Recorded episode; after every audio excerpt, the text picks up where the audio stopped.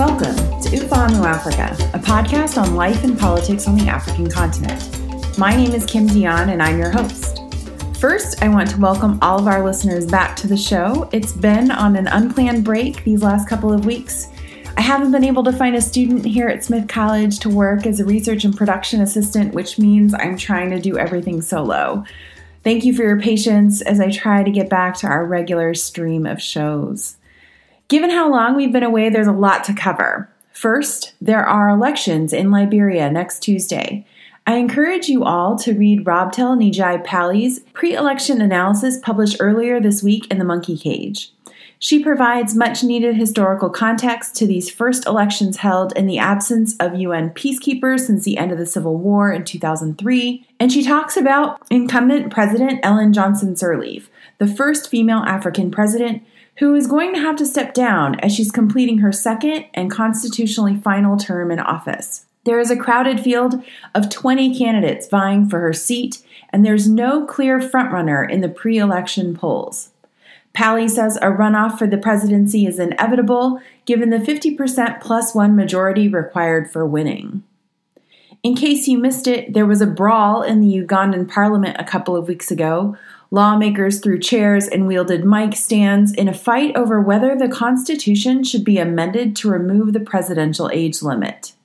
The Ugandan Constitution currently bars anyone aged 75 years or older from running for the presidency. Current President Yoweri Museveni is 73 years old, meaning he would be ineligible to run for yet another term in 2021 were the Constitution not amended. In The Monkey Cage, I wrote a piece that used Afrobarometer survey data to show overwhelming support among Ugandans that the presidential age limit be maintained. I also draw from Museveni's own inauguration speech in 1986, and I quote, The main problem in Africa is of leaders who do not want to leave power. If only Museveni 2017 could listen to Museveni 1986. There's some interesting research that came out of Uganda late last month that shows how an inspiring movie can help students pass their math exams. David Evan of the World Bank wrote a blog post summarizing the study conducted by Emma Riley titled Increasing Students' Aspirations The Impact of Queen of Katwe on Students' Educational Attainment.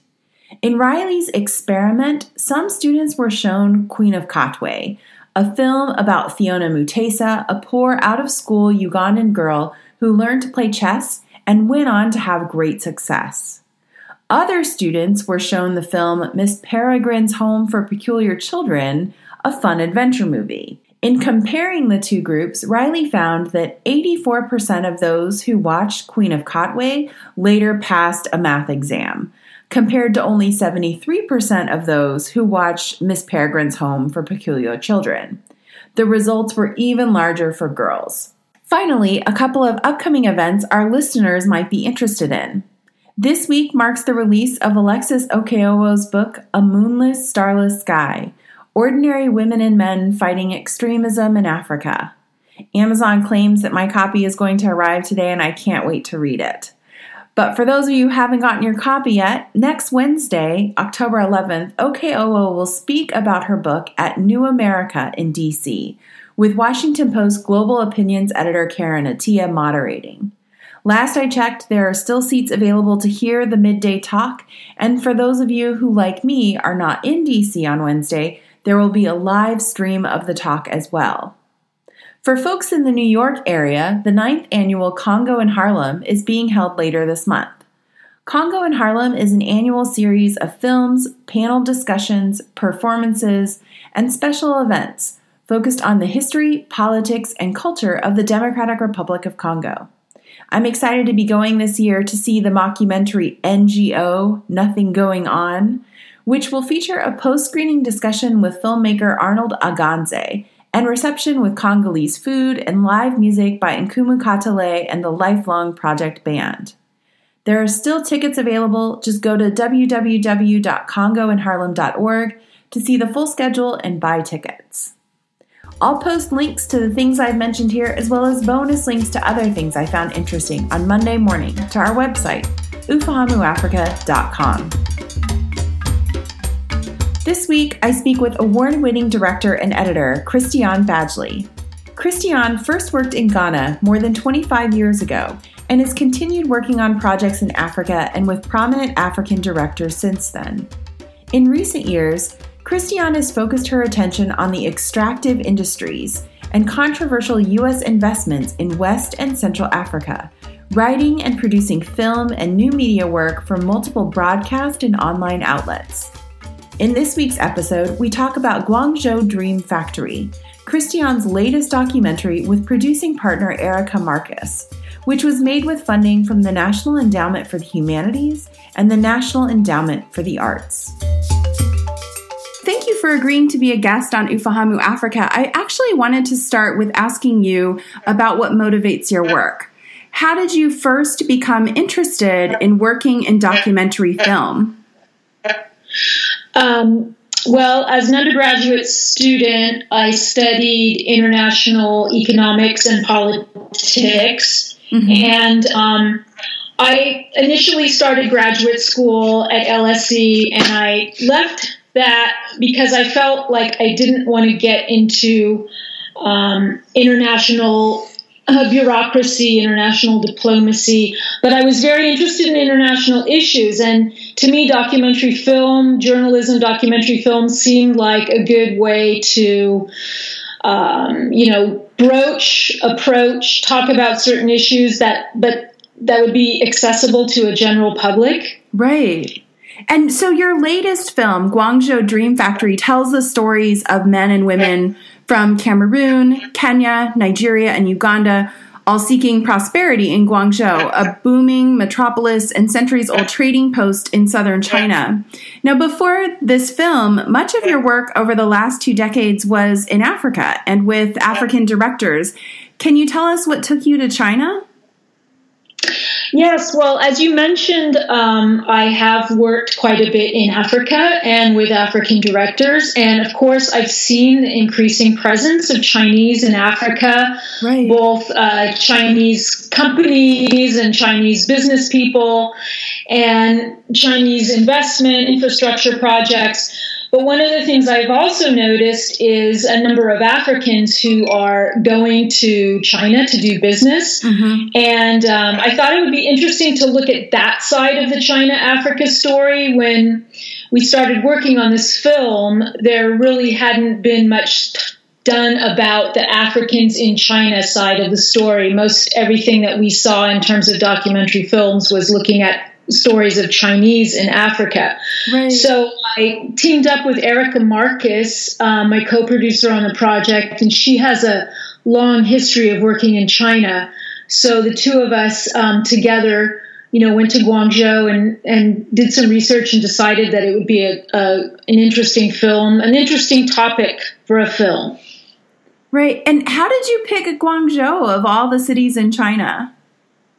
Well, it was pretty easy because um, it is the biggest city for African um, business people. Okay. I mean, there's another city in China that's called Yiwu, where there are also quite a few, uh, a, a, fair number of Africans, a lot of people from the Middle East. Mm-hmm. But Guangzhou is really the, you know, African capital, if you if you like, of China. It's because it's this huge manufacturing hub, this area in southern China and the Pearl River Delta. Um, it draws people from all over the world, and in particular, um, lots of Africans. Now, we at Ufahamu Africa learned about Guangzhou Dream Factory in one of our earlier episodes while chatting with Lina Benabdallah, who's a scholar of China Africa relations. And I agree with her review of your film and Africa Is a Country that its major strength is how it breaks with tradition, with Africans not as objects of the camera, but subjects who represent their own stories and experiences. Now, she also wrote in her review that your film raises very poignant and pressing questions. And I wondered, you know, from your perspective, what questions were you particularly keen to raise through this project? Well, one of the things, of course, that we wanted to show um, was the stories of these entrepreneurs um, in Africa. I mean, they're they're dynamic, they're driven, they're ambitious. Mm-hmm. Um, it seemed to me to be the kind of African story that we don't often see here in the United States, um, and I really wanted to bring that sort of story to American audiences. Um, I feel like the problem. I mean, you're you're really familiar with the media representations of Africa and Africans, but it's it's just so problematic. And I felt like this was a great story to kind of counter a lot of the images that we see um, about Africa here in the West. Um, but as much as I wanted to highlight the, the drive and the creativity of the film's main characters, I also questioned why they wanted or felt compelled to go to China in the first pay, place. Know, I met so many people who had skills, drive, ambition. They, they had so much to offer, and it just seemed to me like these people could make such a difference back home right. that their governments could definitely benefit from their skills, their knowledge, and their international experience. Um, and I just saw, you know, as much as I was impressed by what they were doing, I just, in some ways, felt that this was a missed opportunity, especially on the part of African governments, to really seize um, the expertise and the and the you know the energy of the of this population to do something back home.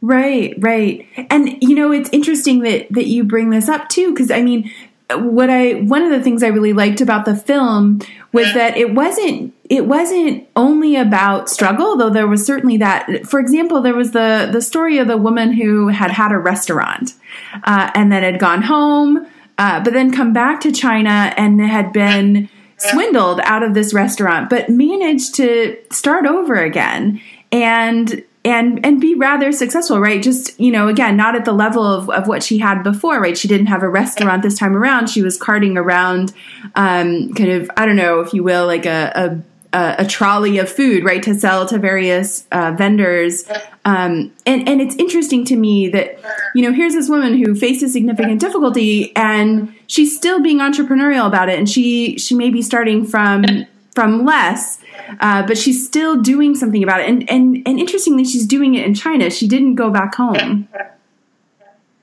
Well, no, she she didn't, and she uh, was happy to stay in China, and she felt that China gave her opportunities that she didn't have in Nigeria, in particular for her daughter and her daughter's education. Unfortunately, that woman, Favor um, Prosper, she was she was deported. So mm-hmm. she's now back in Nigeria. She's still being an entrepreneur. She's still trying to, you know, do business, but she just has. It's so much harder for her in Nigeria than it than it was in China. And um, again, to to go back to what I was saying earlier, there's just certain things that the Chinese um, put in place to make business, you know, from uh, at all levels, whether it's from the factory all the way down, to just make make business easier to do. And so people like Favor back in Nigeria, you know, even though she wasn't doing that well in China, she was able to take advantage of a system um, that she can't, you know, something she can't do in Nigeria. She's really struggling now back in Nigeria, and she'd love to go back to China, but she can't. Right. Now, what would you say was the most surprising thing you learned when you were shooting for this film? Well, for me, pretty much everything I saw in China was surprising because I have really no knowledge of China. And until I started working on the research for this film, I'd never been to China. So every day I learned something new. Mm-hmm. Um, I think maybe the thing that was the most surprising, though, for me was probably the disconnect that we sensed between the Chinese who worked with the Africans in Guangzhou, you know, the mm-hmm. Chinese on the ground, um, small manufacturing operations, various, uh, you know, all sorts of African, uh, excuse me, Chinese entrepreneurs they really benefited from the African presence, and they they wanted the Africans there because the Africans were basically their business. Um, so there's this disconnect between that and then the official Chinese policy vis-a-vis immigrants and Africans in particular, which has become and is becoming ever more restrictive. so I guess that was uh, quite. Uh, you know that was really surprising. I mean, to see China, this country that is now grappling with immigration because mm-hmm. it has become an economic powerhouse, but so far is not at all interested in embracing immigration, even if it is, you know, to its own detriment. Right. Now, I, I'd like to ask you a question that was originally articulated by Vassar College political scientist Zachariah Mampilly. Um, in our second half of this first season of Ufahamu Africa, we're asking our guest to answer a question that he raised in episode 24. Now, he asked six questions, but I'll just ask you one. And this is really kind of talking to those of us who are primarily in the West or from the West and working in or about uh, or studying Africa. And, and the question he asks is, what are the intended and unintended political consequences of our work? Hmm. well, that's an interesting question. Um, I am not sure that one documentary film, especially one that doesn't have a political agenda per se, can have any significant political consequences.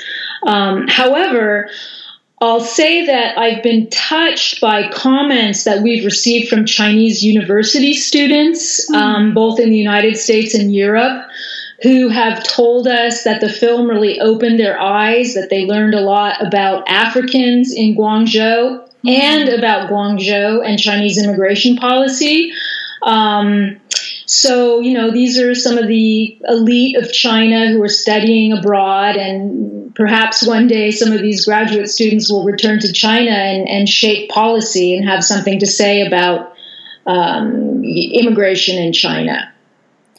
Now, before we go, we normally ask our guests for a book recommendation, but I'd love to ask you if you have any film recommendations. Um, is there anything you've seen recently or even an old film that you found interesting and would encourage our listeners to seek out? Um, yeah, it's funny that you asked that question because there is a film and a book actually that I have been thinking about a lot lately. And the film is called the Burma Boy, and it's available for streaming. I think you can just watch it on Al Jazeera. Mm-hmm. And the book is called Another Man's War The Story of a Burma Boy in Britain's Forgotten Army. And it's a book that you can purchase on Amazon. And um, both the film and the book are by Barnaby Phillips, who's a former BBC Africa correspondent. Yeah.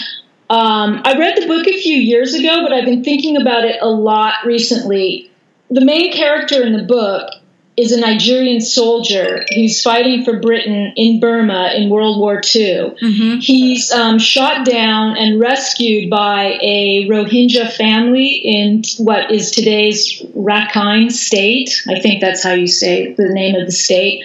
Um, anyway, it's a really powerful book about the African soldiers who did fight this other man's war.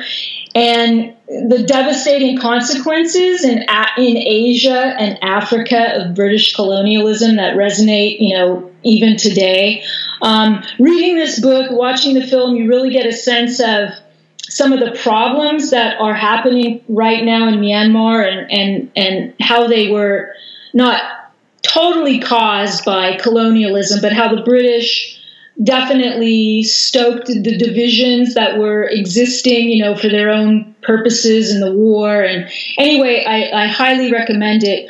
Um, I also recommend it just beyond um, you know what it brings to understanding what's going on in Myanmar today. It, it is this fascinating chapter of, of African history that doesn't get talked about a lot, and that's the role that these the very very important role that these soldiers played in both the British and the French um, armies in World War One and World War Two.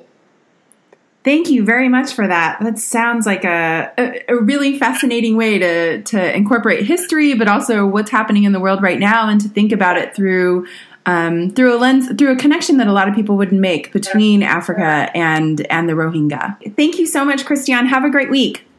Thank you. You're welcome.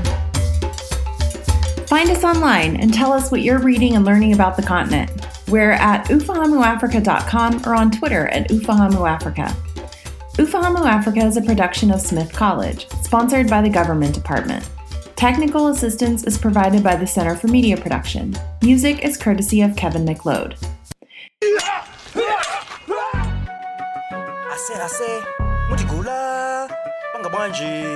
five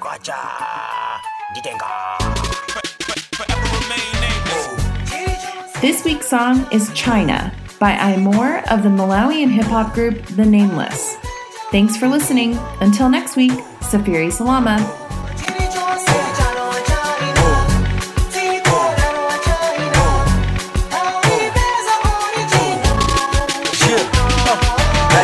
Chilichonse masiku ndi cha china. Mphasha zakudyaso ndi za china. Simukuona nkhuku mene zikukulira masiku wawiri chimwana piye ndichonenepa ukamadya nawenso kuyamba kufufuma. Kukwera sikelo uli 17 kilograms. Hey, ngakhale edzi ikuchepera kachilombo kanatha mphamvu tikungodyetsera ma arv akeso ndi ya china. Ukamwayima ngati sakuyanja ukumwalira. Anamaliranso kumalira za china. Kumangofwentera koma misonzi satuluka ndani masikwana wa original. Sina likale guma lawe gole football ndatopa kuchebelela timu kubetsa timapuleya masikwano masikwanasundira china.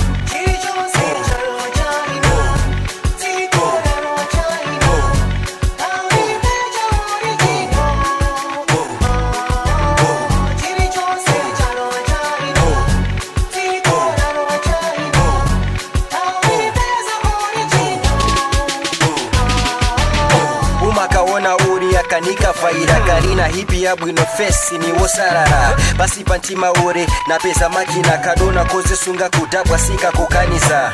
Ukatero umapanga zongokwaditsa kuyiwala kuti yanthuno mwangodziwana kukhala wani wiki mwayamba kuchaira banja la tapo masiku anozikwatinza china. Asingangaso watsalatu ndi ya china.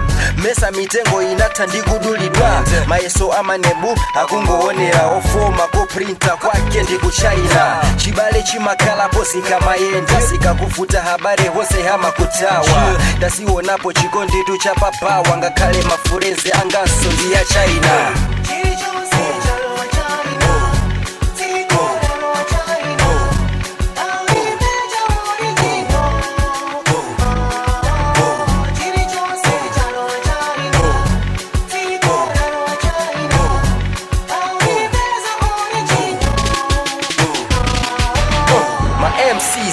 Zachuluka ndi ya china akungoweleza zinyimbo zakukanisa masuti peyapeya ntaoni kunamisa. Nyimbo zawo za fongpong inende king kong. Sesei emo ndinakunthane mbele nameless yabwera osachepele hitija yabwera sono senu chipele. Makaye emo indi master. Kalamba za masiku anonso ndi za china. Kukakamira chinyamata hakukalamba. Hati wakalamba wafuna hakutafuna. Hagogo ndi chiyani nanunso mwalo wa china asibusa hakeso ndiya china. Ankhosi halelowa andiya china. Ma mp halelowa ndiya china. Thibo tabo thabo chilichonse ya china. oh.